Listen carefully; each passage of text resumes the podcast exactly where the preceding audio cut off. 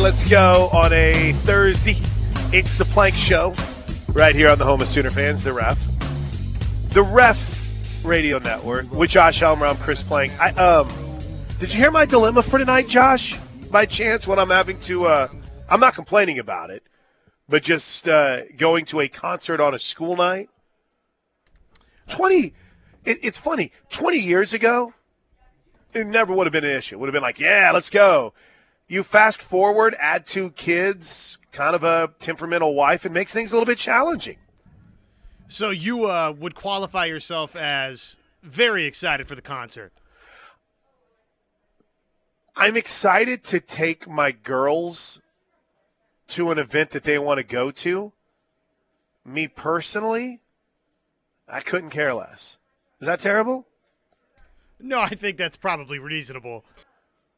I mean, I plan on a lot of bathroom breaks, plan on a lot of walking around the concourse, maybe watching the football game on my phone. I don't know much about this singer, but my girls love it. So this is one of those dad things, right? And you just embrace it.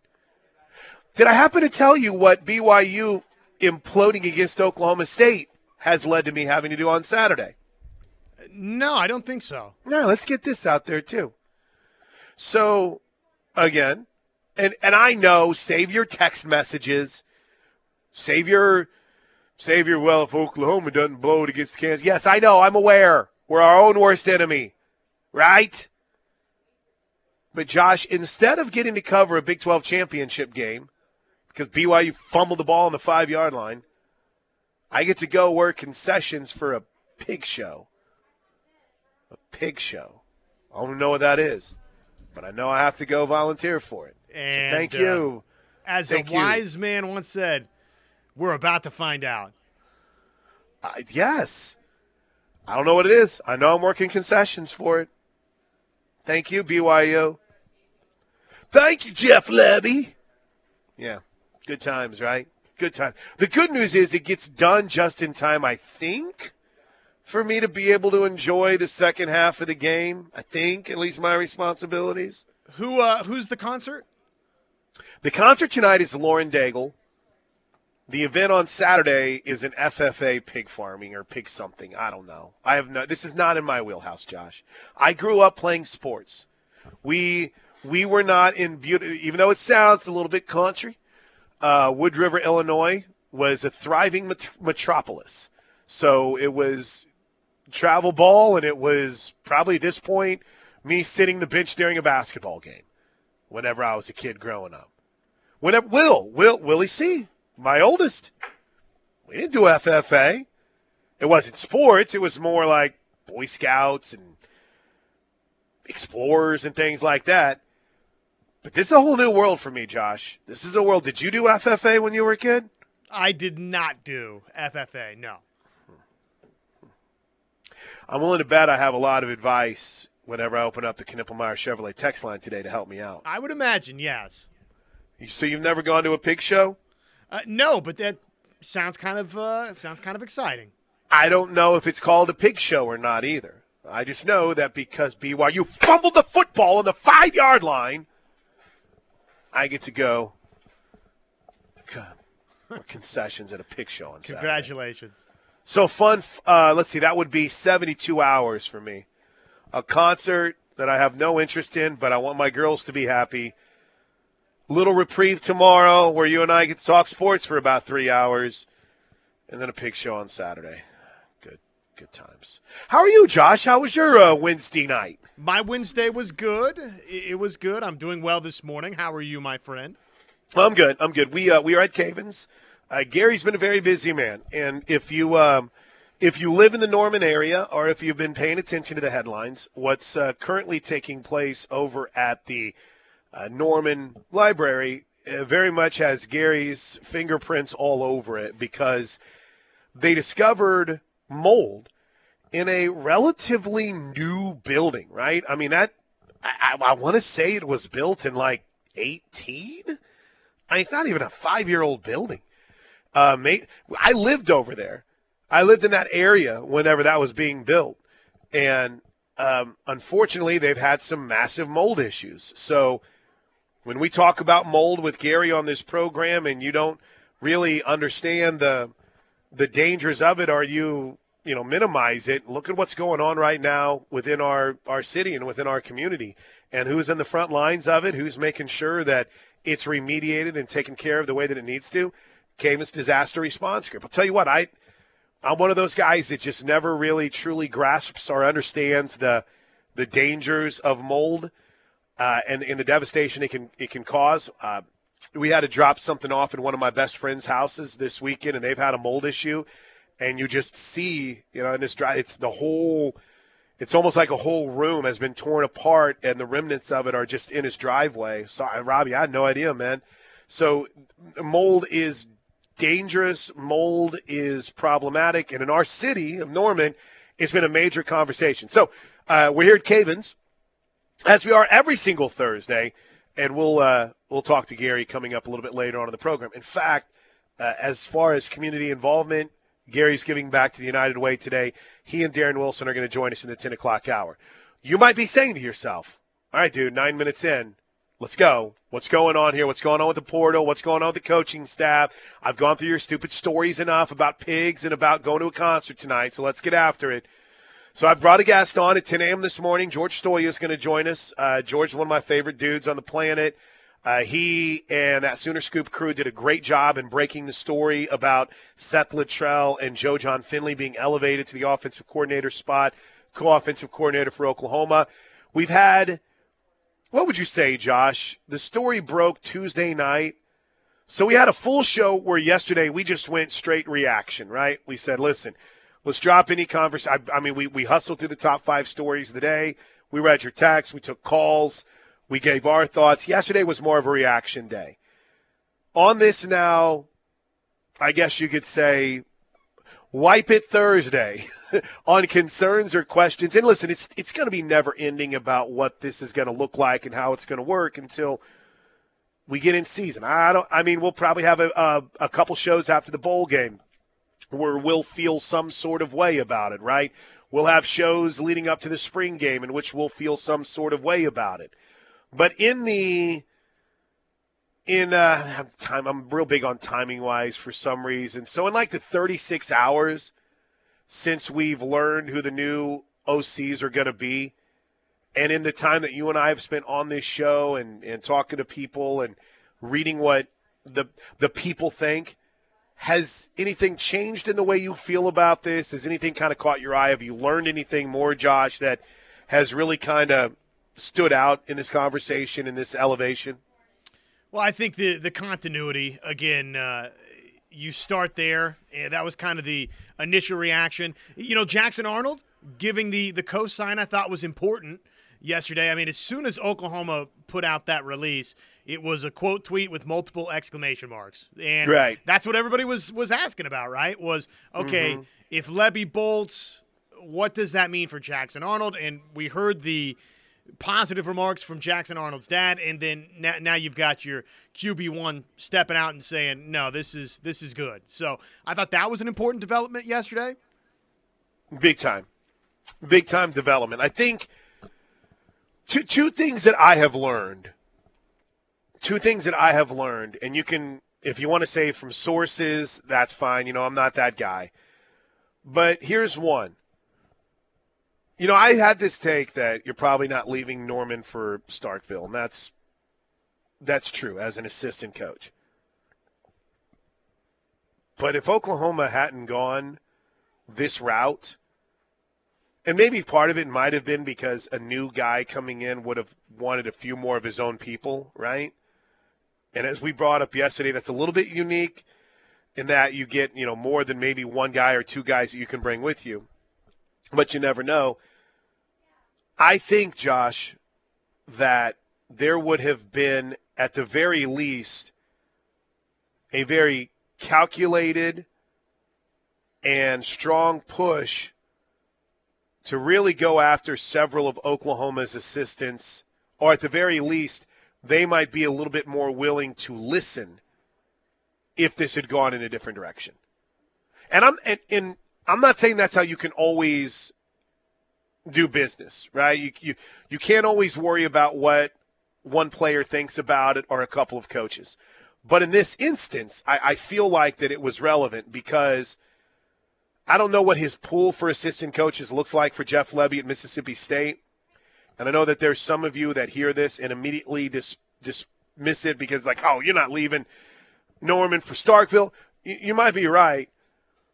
But I'm here to tell you there were guys that were very much going to have a much, what's the best way to put this, Josh? Tougher decision to make if there had been a different direction that they had gone. Does that make sense? In other words, names like Bill Bedenbaugh, DeMarco Murray, they would have been heavily pursued to go to Starkville. And they might have had a little bit more of a willing ear. And there would have been a financial push to make it worth their while if Oklahoma's offense had gone in a different direction. Is that about as blunt as you can put it? Yeah, I think uh, this this Seth promotes Littrell, stability. Too. Right. Continuity, stability, two words.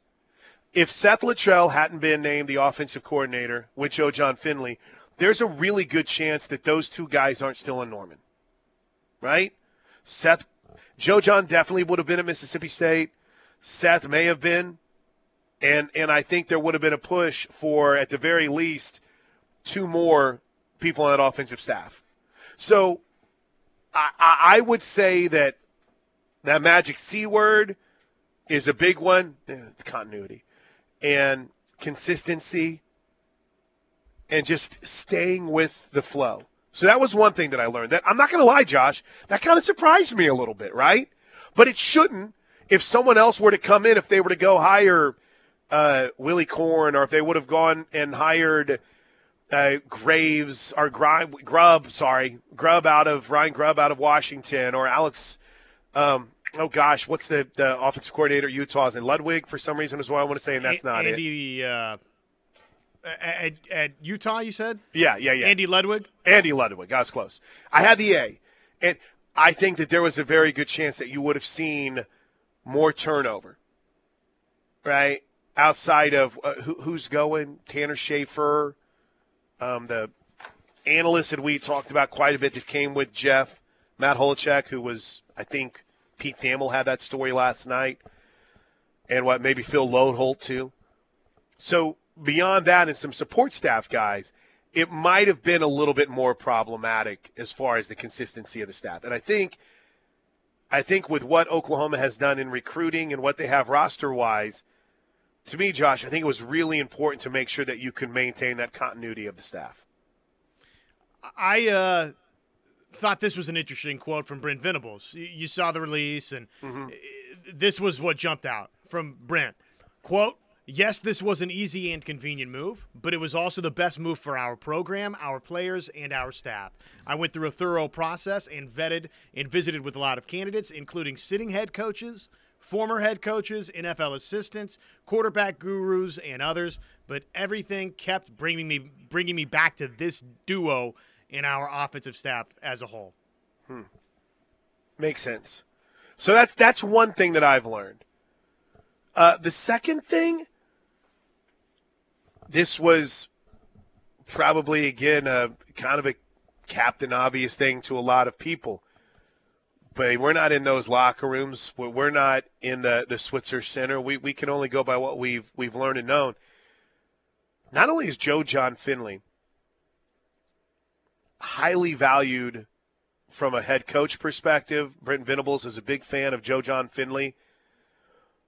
But I got the sense that it's you know it's it's 100% customer satisfaction is not a reality in life. But it was about as close to like 100% customer satisfaction with Joe Jon Finley. Adored, beloved in that locker room. Now you can throw your Knippelmeyer Chevrolet text in here, and you can say that, oh, I our tight end stunk this year. Fine.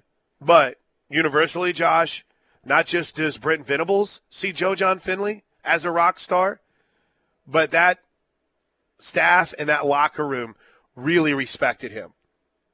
And I think that's a big deal. The people that are upset about like Co, I hope our history lesson yesterday helped out a little bit, right? I mean, Bob Stoops outside of Mike Leach and Lincoln Riley, Bob Stoops never had an offensive coordinator that had called plays that hadn't been on staff for at the least, what, a year before? Or at least been a co offensive coordinator? And I'm, I'm just talking about guys who called plays, right? Mike Leach called plays when he left. Mark Mangino called plays. What was Mark Mangino? He was on staff as the offensive line coach. Mark Mangino left. Who stepped in and called plays? Chuck Long. Chuck Long was a co offensive coordinator and what else? On staff before. When Chuck Long left, um, that's when Kevin Wilson had been on staff for a really a couple of years. What does he do? He slides in and becomes the play caller and is the play caller for about a decade before Josh Heupel takes over after being a co. And there had been a couple of other co-offensive coordinators during that time, right? Kevin Sumlin had that label. He never called plays. Jay Norvell had that label. He never called plays. But what do all of them have in common? Two things. Number one, they were uh, quote unquote understudies for a while. And then number two, they went on to become head coaches, even uh, Josh and Jay. So to me, those that are up, because there is, there's a faction out there, Josh, I've seen it, that are upset about the co in this. I don't, I don't think that fits here. I, I, don't think you should be upset about this. I think that's a, that's something to, to get excited about for the future. It, it should be, yeah. I mean, basically, you're getting caught up in the idea that uh, you don't have a defined play caller, I would imagine, mm-hmm. right? And you do. You have that in Seth Littrell, and you've got basically uh, the next in line in Joe Jon Finley. yeah, no, exactly. Exactly. I just, I guess the, the, the narrative that it was lazy, I don't get that. I mean, do, do you really, as a fan, when you say that, because I, I, do think I've, I, what I've noticed quite a bit, and I, and I'm, again, I'm as guilty of, of, of falling for the bait as anyone at times.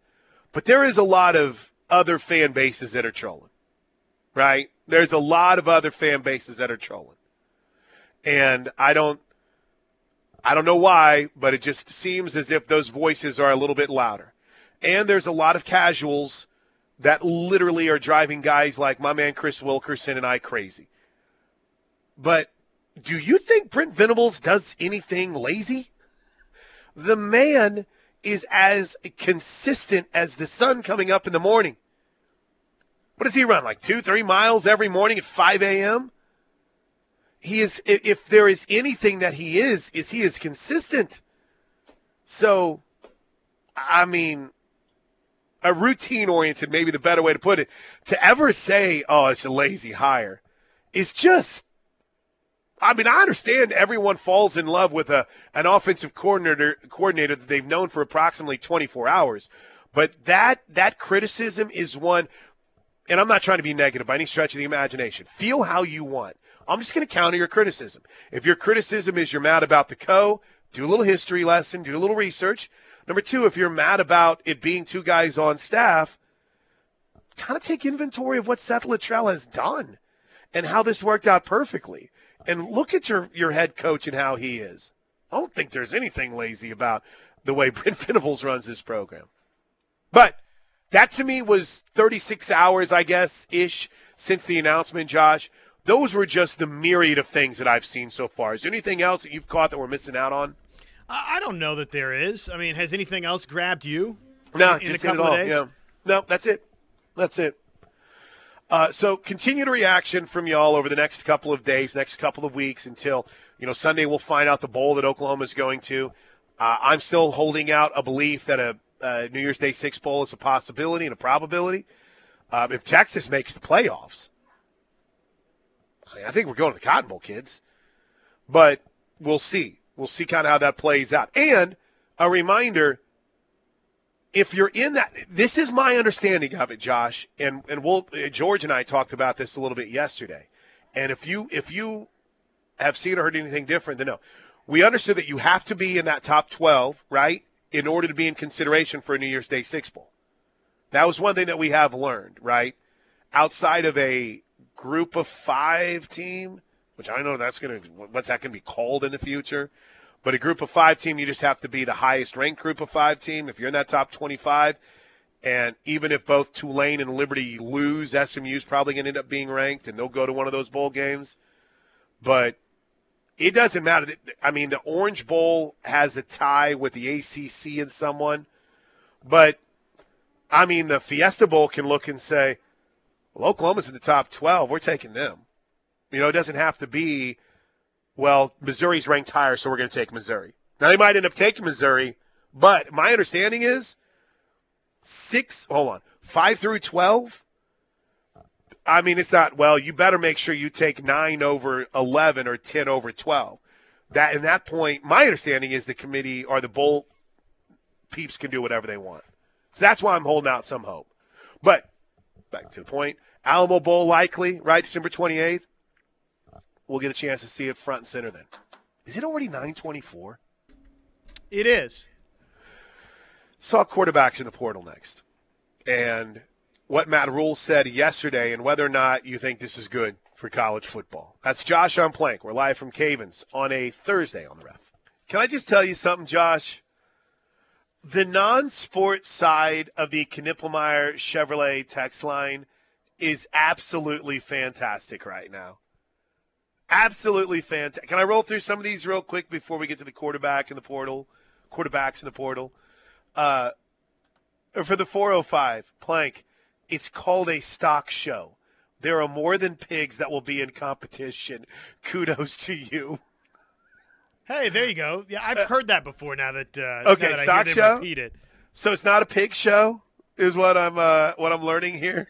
It sounds like there's, I, there's going to be more than just uh, the pigs. I would like to apologize to anyone associated with FFA for my ignorance. You have to understand, I'm really I'm dumber at this than I am with my sports takes. Uh, here's one from the 405. I showed pigs for seven years. You'll be bored.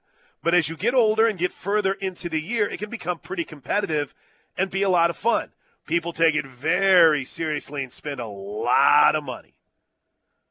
See, 405, that's my problem. I am not big on the whole spending money thing.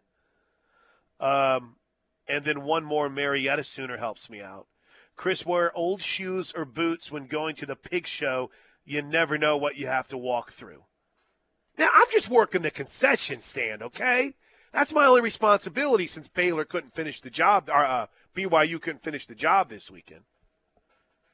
Nothing better than kids being involved in the FFA, writes the 405. Yeah, there would be something better if she would have actually paid attention to the golf lessons that we got her. It, it, yes, there'd be better things. Can you tell I'm a little bit bitter about that? Dude, nobody quit golf quicker than she did. I mean, it's it's borderline impressive, right? It's like borderline amazing. She's not really quitting though. It's just everyone. At some point, Josh, it doesn't that make her an official golfer now? Because everybody at some point quits golf, right? that's right. Yeah, she'll come back around. Five eight zero oh, Nate. That's a great text. It's just I can't really relate it to radio, but that's well done. Um, the concert will be great for you guys. Yeah. So in addition to uh, having to work concessions at a pig show on Saturday. You see Nate's text? Yeah, it's great. Uh, I, I, have to go to a Lauren Daigle concert tonight. Get to, get to, go. Uh, Okie in writes, Yo, Plank, best Tulsa concert tip is to get gas when you get to T Town so you don't have to after the show.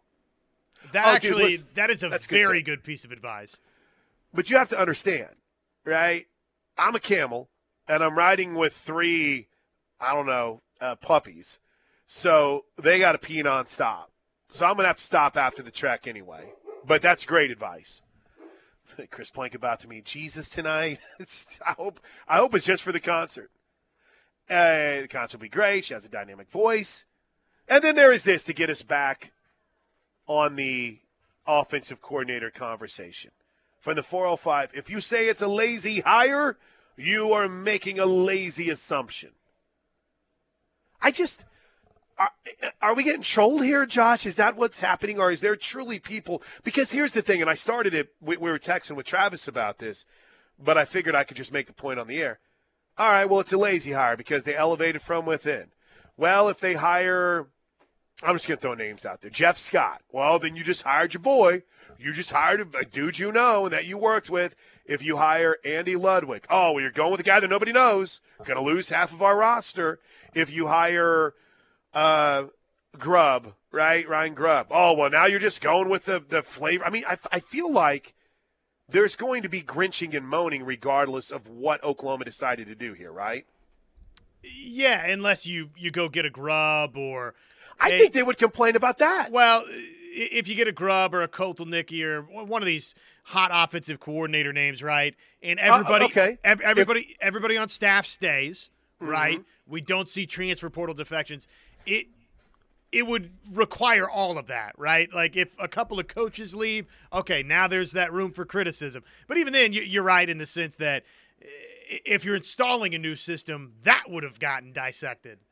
Yeah. And as J Dub Sooner writes, this is known as succession planning and a key to any successful business. This shows me even more that BV is exactly who OU needed as a head coach. He's not stuck in the here and now. He's three and four steps down the road. And when he hires, he's not just hiring for a position, he's hiring upwardly mobile talent for the future. Kudos to the AD and head coach. I think our work here is done today, Josh. That's a really good point. George Stoy in 30 minutes. I don't want to get too far off the clock because I do want to spend some time. I'm all about trying to figure out what's next for Dillon Gabriel, right? Do you think, and again, I'm a big given credit guy. I got to give credit where credit is due. A couple weeks ago, my man Chris Wilkerson in our group text, Chris sent a text that said, Jeff Lebby and Dillon Gabriel to Mississippi State. I'm calling it. And in my mind, it's like, Lebby ain't getting Mississippi State. But then as soon as he got Mississippi State, I was like, dang, man. Eh, Chris might, home. Be, Chris might be right. But I was intrigued by something that Matt Rhule said yesterday. And when we come back, I want to play it for you. I'm gonna, I pro- when we come back, I want to play it for you, and then we'll debate whether or not you think that's what's best for a guy like Gabriel, or if you feel like we need to fight to keep him around. Because I, I kind of get the sense, Josh, these moves are made with the mindset that Dillon Gabriel's played his last game at Oklahoma. But as he played his last college football game, we'll dive into it next, live from Cavens on the ref. All right, it's the Plank Show. Off the Knippelmeyer Chevrolet text line. Let me see, where was this? It's I get so excited about all these texts, and then I get carried away during the break. This 918 text is fantastic. Whoever this is, he, um, sir or ma'am, my the very first text this person ever sent to the show was this morning at 9:19 a.m. And the text was, "Is this the Knippelmeyer Chevrolet text line?" you found it, man. You found it. Welcome aboard. My question is this, writes the first timer in Tulsa. Could Dillon go to Mississippi State? Have you all discussed this yet? I don't know if we've discussed it too in depth because why? It doesn't affect doesn't really affect Oklahoma. Right. It, it, I can say I don't know if Dillon's going to play in the bowl game. In all honesty, I, I kind of hope he does, but it wouldn't surprise me if he doesn't. I, I hope he does because I want him to have that moment kind of hope he doesn't because it'd be a nice little jump start on 2024 with Jackson Arnold and Joe Jon and Seth Littrell kind of working through what they need to work through on a game day. Might be, I'm not trying to push him out the door, but I kind of thought Dillon Gabriel was on his way to the NFL until I heard this and I started doing a little bit of research, Josh. This was Matt Rhule yesterday make no mistake that a, a, good quarterback in the portal costs you know a million to a million five to two million dollars right now. So just just just on the same page, right? So let's, let's make sure we all understand what's happening. You know, there's some teams that have six six or seven million dollar players playing for them. So we just kind of believe in doing things like the old school way, the hard way, building. But that doesn't mean we won't look at people in the portal. It doesn't I mean it's just we did it last year, right? It just means they have to be clearly an impact player for us if they're like a one year player or they have to be someone that has multiple years to get in our program and develop. You buy that? Because I do. I think it's more than a mill or a mill, and it might be two mil for some guys right now. A good quarterback in the portal. Somebody that's proven, uh, like uh, what? What do you think the? Riley Leonard. Yeah, somebody like Riley Leonard, uh, Sam Hartman's uh, sheet a year ago, right? I'm sure was uh, was large. So, yeah, that's that's the nature of it. That's So- where we're at. Let's draw this back then to Dillon Gabriel. What round do you think Dillon Gabriel would get drafted in? I would say probably Like fifth, sixth, maybe? Yeah, yeah, I mean, fifth, fifth, sixth, seventh. Right. Okay. He's got a year of eligibility left. Let's look at what some of the fifth and sixth rounders have in guaranteed money right now. Start with Dorian Thompson Robinson. Actually, and I think Robinson was a seventh round pick, right? And you see the numbers on Dorian Thompson Robinson's contract, right? And what do you see? Four years, $4.2 million. And you're like, well, yeah, let's go.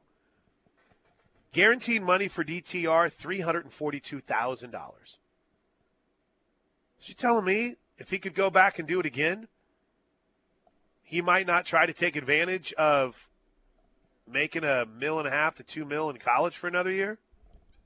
Jake Haener, Fresno State quarterback. Fifth rounder?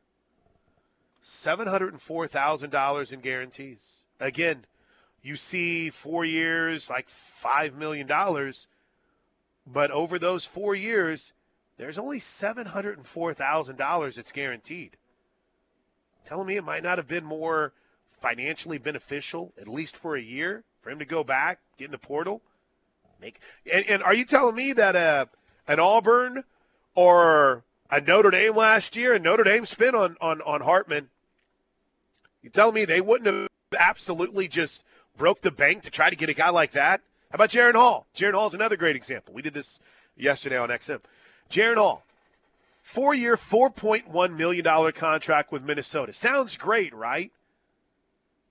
Only 279 mil guaranteed. That's it. Now, he did get the signing bonus of 279, but still, that's less than he could make in one year in the portal. So, my point is, where we're just like, oh, Dillon Gabriel's, eh, eh, he's turning pro. He's not going to use that. And which has always been my belief. Dude, you can make more money. Guaranteed cash. Gar- You can make more guaranteed money spending another year in college than you can going in the fifth, sixth, or seventh round or undrafted.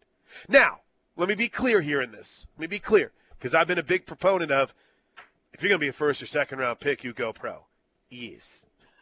There's no ifs, ands, or buts about that. USC is never going to pay Caleb Williams more than he can make as the number one, number two, number three pick in the draft. North Carolina, not going to be able to pay Drake Maye. We could go down that list, Josh.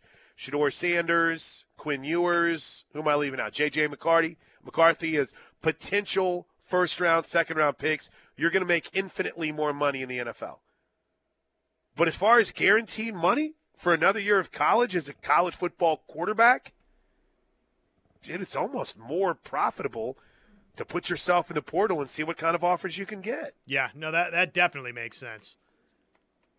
So I, I think it's a good question. I, I think if Jeff Lebby had his way, he would love to have Dillon Gabriel in his first year at Mississippi State. Seeing that right now, I don't I don't know if they have a guy that started a game at quarterback in that room. So it again, top picks, you're going pro, right? But if you don't, I mean, look, they're talking about what's what's the kid's name at Washington State, Cam Ward. They were talking the other day that he has, you know, ten to eleven offers already, and I didn't think he was very good. In fact, I thought he was a big disappointment. I also didn't think that Jayden Daniels or Bo Nix were very good. And look what happened to them. Did we have this conversation yesterday? I, think, thought they were terrible, and now they're both going to go to New York as Heisman finalists. But if you're Dillon Gabriel, And if there's anything else you could possibly study in college as far as degrees are concerned, you know, why not, Josh? You know, um, Lane Kiffin said it a couple years ago, and I think he was just trying to goad Alabama a little bit. He said, if you're a Heisman Trophy winning quarterback and you're coming back to school, why wouldn't you jump in the portal? Set up a bidding war. Because, I mean, Riley Leonard, Riley Leonard entered the portal yesterday. He's the Duke quarterback. And Riley Leonard, really good quarterback, right? Did some good things at Duke. Probably not going to be a first or second round pick. Might not even be a third or fourth round pick. He puts his name in the portal. Do you know what he has on his uh, information in the portal reportedly? A do not contact. You know what that means? He's in the portal already knowing where he's going. You telling me he's not getting in there without knowing he's getting some big time money from somewhere like Notre Dame, Josh? Yeah, I mean, obviously. The idea that Ward and others would already have that right. many offers, I mean, th- this is what's driving coaches nuts. It's, so uh, it's clear and obvious tampering. Now, and, and I want to oh, preach, but I also it's it's even in looking at those numbers, it's led me to even reevaluate how I kind of felt because I was like, oh, if you got a chance, you just turn pro, you know. But if you're if you had a good college career, and Dillon Gabriel's the best example of anyone right now, why not? Why not throw, throw yourself in the portal and see what you could potentially make? Got one year of eligibility left. Go see what you can get. Go see what you can get. Has anyone that's jumped in so far surprised you at all? I, I, Will Howard kind of surprised me a little bit. Will Howard's a great example. Will Howard might play tight end in the NFL, but before he goes into the draft and is a fifth, sixth, or seventh round pick, why not jump in the portal and see what you could potentially make? That one didn't surprise me all that much because Avery Johnson. I mean, Kansas State fans, the, midway through the season, they're clamoring for. They're ready for him. Yeah, him to just play the rest of the year. So you got a hot shot young quarterback there out of Maize. It's not surprising, uh, but that's going to be an interesting path to follow where he winds up. Mm. It's a good quarterback. All right, we got a break. We got a break. Um, when we come back, there is one story. All right, we're, we're trying to hit all the big stories because 10 o'clock is going to be a guest heavy hour. George Stoia is going to join us at straight up 10 o'clock. Gary's going to join us from here at Caven's, uh, Caven's uh, Emergency Response Group, cavensgroup.com, and we're going to talk about obviously what's been a busy week for him, but also the magnification of how Cavens gives back to the community. Uh, we're going to have Darren Wilson in here from the United Way as well. So that's coming up at about 1020. Uh, and, and then, you know, show's pretty much over. So keep them coming on the Knippelmeyer Chevrolet text line, 405 651 3439.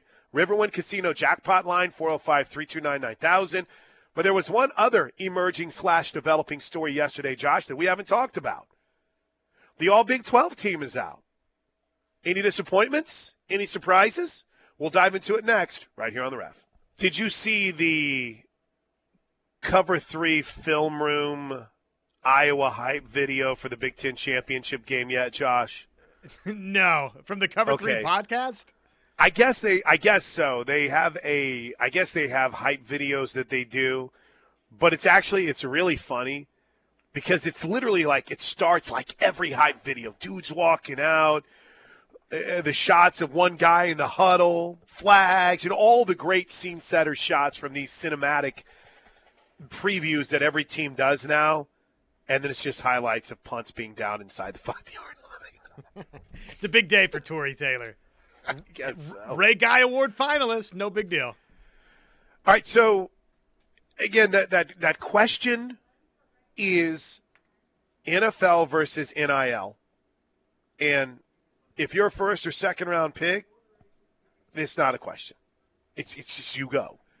But if it's later, I think there's a debate. I think Matt Rhule was onto something you guys have a feeling about this, we'll dive into it at 405 651 3439 coming up here in just a bit. Keep the text coming. Uh, we're going to do our best to read them all because this is a really, really good day on the Knippelmeyer Chevrolet text line. Uh, I was kind of, I didn't expect the Big Ten or the Big 12 uh, teams yesterday. Kind of caught me by surprise. Anything that caught your eye? I think Will Howard is the second team quarterback, might have been the biggest beef. And Mike Gundy as coach of the year was a little bit surprising to me too. I mean, I Brent Venables took a team that went six and seven, and they went ten and two, and were let's see, three. How many points would that be? Like 10 points away from the Big, uh, Big 12 championship game in an undefeated season. They also had the best win in conference this year. So, I, listen, I, I appreciate what Mike Gundy has done, but I thought Brent Venables deserved to be coach of the year. Anything else that kind of stood out to you? A lot of people thought that Sarkisian deserved Sarkis- uh, coach of the Again, year. Yeah. But sure. uh, you know, then you get into the you know talent and expectations component. I, I didn't have a big problem with with uh, Okay. with Gundy winning it. Uh, I thought nice representation for for Oklahoma. Me too. I, I, I talked about this a little bit with Gabe yesterday. He was irate that Kelvin Banks was on the first team. He felt that Kelvin Banks Jr. is on the first team based on reputation alone. I thought the receivers, they got it right. I'm glad Drake Stoops got the recognition he deserved. I thought Ollie Gordon. I mean, listen, we can make a debate for Dillon Gabriel, but those two games in the middle and ah, it was which is which is more disappointing, uh, Gabriel's performance against what would you say, like Oklahoma State and Kansas, or Ollie Gordon's performance against UCF? I guess in this, Josh, uh, Dillon's performances released and uh, were, were more impactful. So Ollie Gordon won Player of the Year and deserved, deservedly so on the offensive side of it. They righted some wrongs, right, with uh, Danny Stutsman first team and Billy Bowman, where they weren't on the uh, Butkus or oh gosh, what's the the Thorpe Award finalist list? So yeah, I'm uh, I didn't have too big of a problem with it. I thought it was a good representation of Sooners. First team, I don't know if we have time for all this. I'll hustle. First team offense, Dillon Gabriel and Drake Stoops. First team defense, Danny Stutsman and Billy Bowman. Uh, a lot of representation on the second team, including Andrew Raym, second team on the offensive line. Ethan Downs, second team on the defensive line. George Stoia is next on the ref.